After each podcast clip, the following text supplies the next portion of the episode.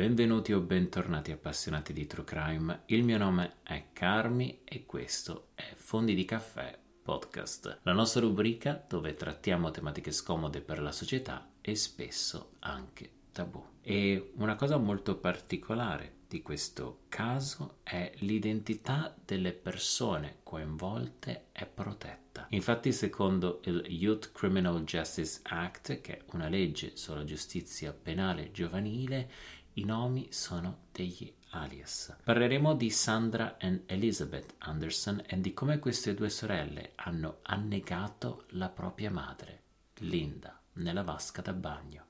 A rendere il tutto ancora più terrificante è il coinvolgimento dei loro compagni di scuola. Un piano diabolico che fruttò alle due adolescenti oltre 130.000 dollari dovuti all'assicurazione in caso della morte della madre. Ma facciamo un passo indietro, proviamo a capire il perché di queste azioni. Linda Anderson era una giovane donna, una giovane madre, aveva solo 44 anni e tre figli, Sandra, Elizabeth e Bobby.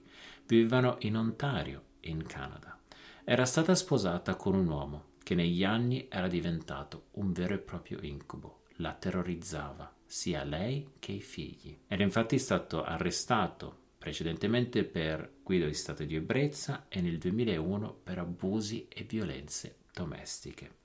Conobbe successivamente un altro uomo, un uomo che purtroppo, esattamente come il marito, aveva dei grossi problemi, sia con l'alcol che con le droghe. E siamo di nuovo, ancora una volta, al terrore in questa casa, sia per Linda che per i suoi figli. Linda, questa donna, si sente sola, fallita, è davvero difficile per lei a continuare questa sua vita e quindi purtroppo decide di iniziare anche lei questi vizi, di iniziare a fare uso di droghe, ma soprattutto di alcol. Come potete immaginare, la situazione familiare non è assolutamente facile. A risentirne particolarmente sono le due figlie, Sandra e Elizabeth. Per loro non era giusto che la madre spendesse tutto il denaro nelle sue dipendenze.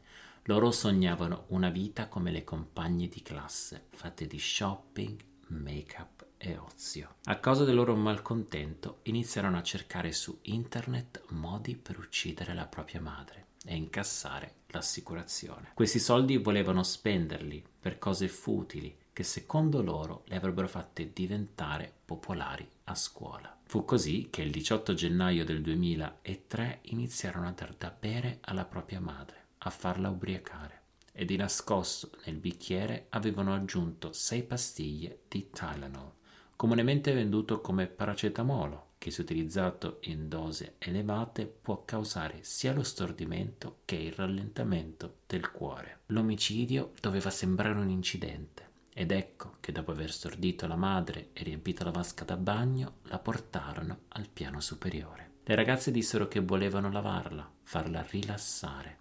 Sandra obbligò la madre a girarsi a pancia in giù per massaggiare la schiena e quando lo fece indossò dei guanti. Mentre la sorella Elizabeth la distraeva, lei la spingeva sotto l'acqua per quattro minuti facendola annegare. Dopo il loro atto decisero di incontrarsi con delle loro amiche per festeggiare la vittoria e si presentarono in un ristorante per crearsi un alibi. Rimasero infatti davanti agli occhi di molte persone dalle 18.51 fino alle 22 passate. Al ritorno a casa, circa alle 22.30, chiamarono l'ambulanza. In lacrime dissero che erano uscite intorno alle 18 e che la madre era già ubriaca. All'arrivo della polizia, dopo gli esami, trovarono che nel sangue della madre, Linda, c'era un tasso elevato di alcol e medicinali e giunsero alla conclusione che la donna era annegata in un incidente e che nessuno era responsabile. Le ragazze del fratellino, Bobby, di soli tre anni, furono date in affidamento alla zia e in totale l'assicurazione pagò 200.000 dollari ai tre orfani. Tutto era andato secondo i loro piani. Nessuno sospettava le ragazze e in Canada questa notizia aveva rattristito la nazione.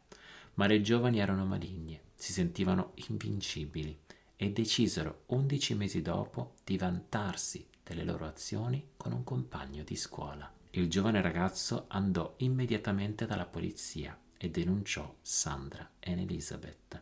Per fornire però delle prove gli fu data un'auto con all'interno delle telecamere e delle cimici per ottenere l'audio della confessione e in poco più di un mese riuscì ad ottenere la verità. Sandra e Elizabeth furono arrestate il 21 gennaio del 2004, inizialmente locate in dei centri penitenziari per giovani e successivamente agli arresti domiciliari. In corte furono ritenute immediatamente responsabili, in quanto le prove erano schiaccianti.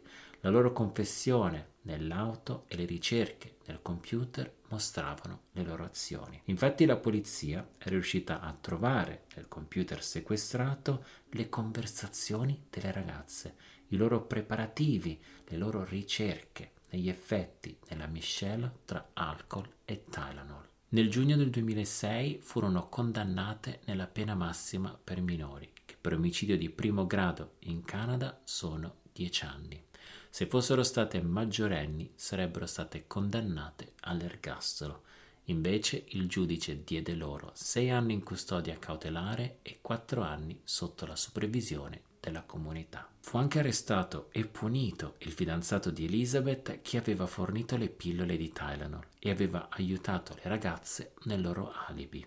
Ritenuto colpevole nel dicembre del 2006, fu condannato a otto mesi di carcere minorile con l'aggiunta di quattro mesi all'arresto domiciliare. E siamo arrivati anche oggi al termine di questa storia. E devo ammettervi che forse come mai prima questa vicenda mi ha colpito particolarmente, in quanto mi ha lasciato tantissime domande e soprattutto mi ha lasciato tantissime riflessioni.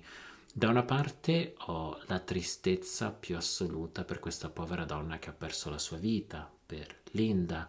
Dall'altra però ho anche tantissima tristezza perché secondo me da una parte commettere un'azione del genere verso la propria madre vuol dire che c'è stato proprio un momento di disperazione più assoluta. Vuol dire che forse queste ragazze non erano state mai ascoltate. Purtroppo, come vi dicevo, essendo che è stato tutto tenuto molto, diciamo, segreto, che tramite appunto questa legge canadese non sappiamo effettivamente chi sono queste persone, non sappiamo neanche se le ragazze avessero chiesto aiuto sia ai servizi sociali sia a altri membri della loro famiglia.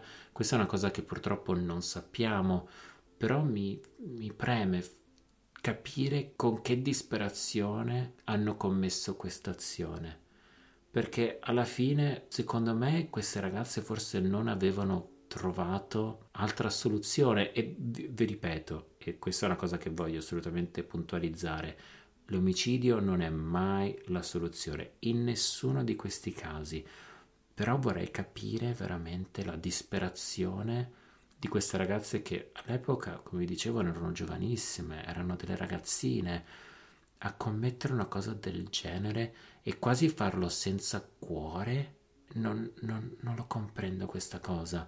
Negli ultimi anni ci sono anche state delle interviste che la sorella maggiore Sandra ha rilasciato, ancora una volta in maniera anonima, ma lei dice che adesso che lei stessa è una madre, si trova tutti i giorni a svegliarsi con la consapevolezza delle sue azioni.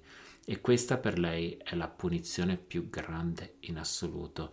E devo ammettermi che trovo questa punizione forse adeguata perché uccidere qualcuno che sia tua madre, che sia un'altra persona, è qualcosa che non va mai presa alla leggera, cioè secondo me è qualcosa che noi con consapevolezza dobbiamo in qualche modo soffrire per quello che abbiamo fatto e credo però dall'altra parte che stiano soffrendo parecchio e sia comunque una vita piena di tristezza e piena di sofferenza. Non lo so, vorrei tantissimo che qualcuno di voi fosse qui con me adesso per poter confrontarmi perché ho davvero tantissimo da dire, ma non voglio dilungarmi più del dovuto, ma ti voglio assolutamente ringraziare per avermi ascoltato anche oggi e vi aspetto al prossimo appuntamento che come sempre è ogni lunedì e ogni giovedì. Grazie per avermi ascoltato.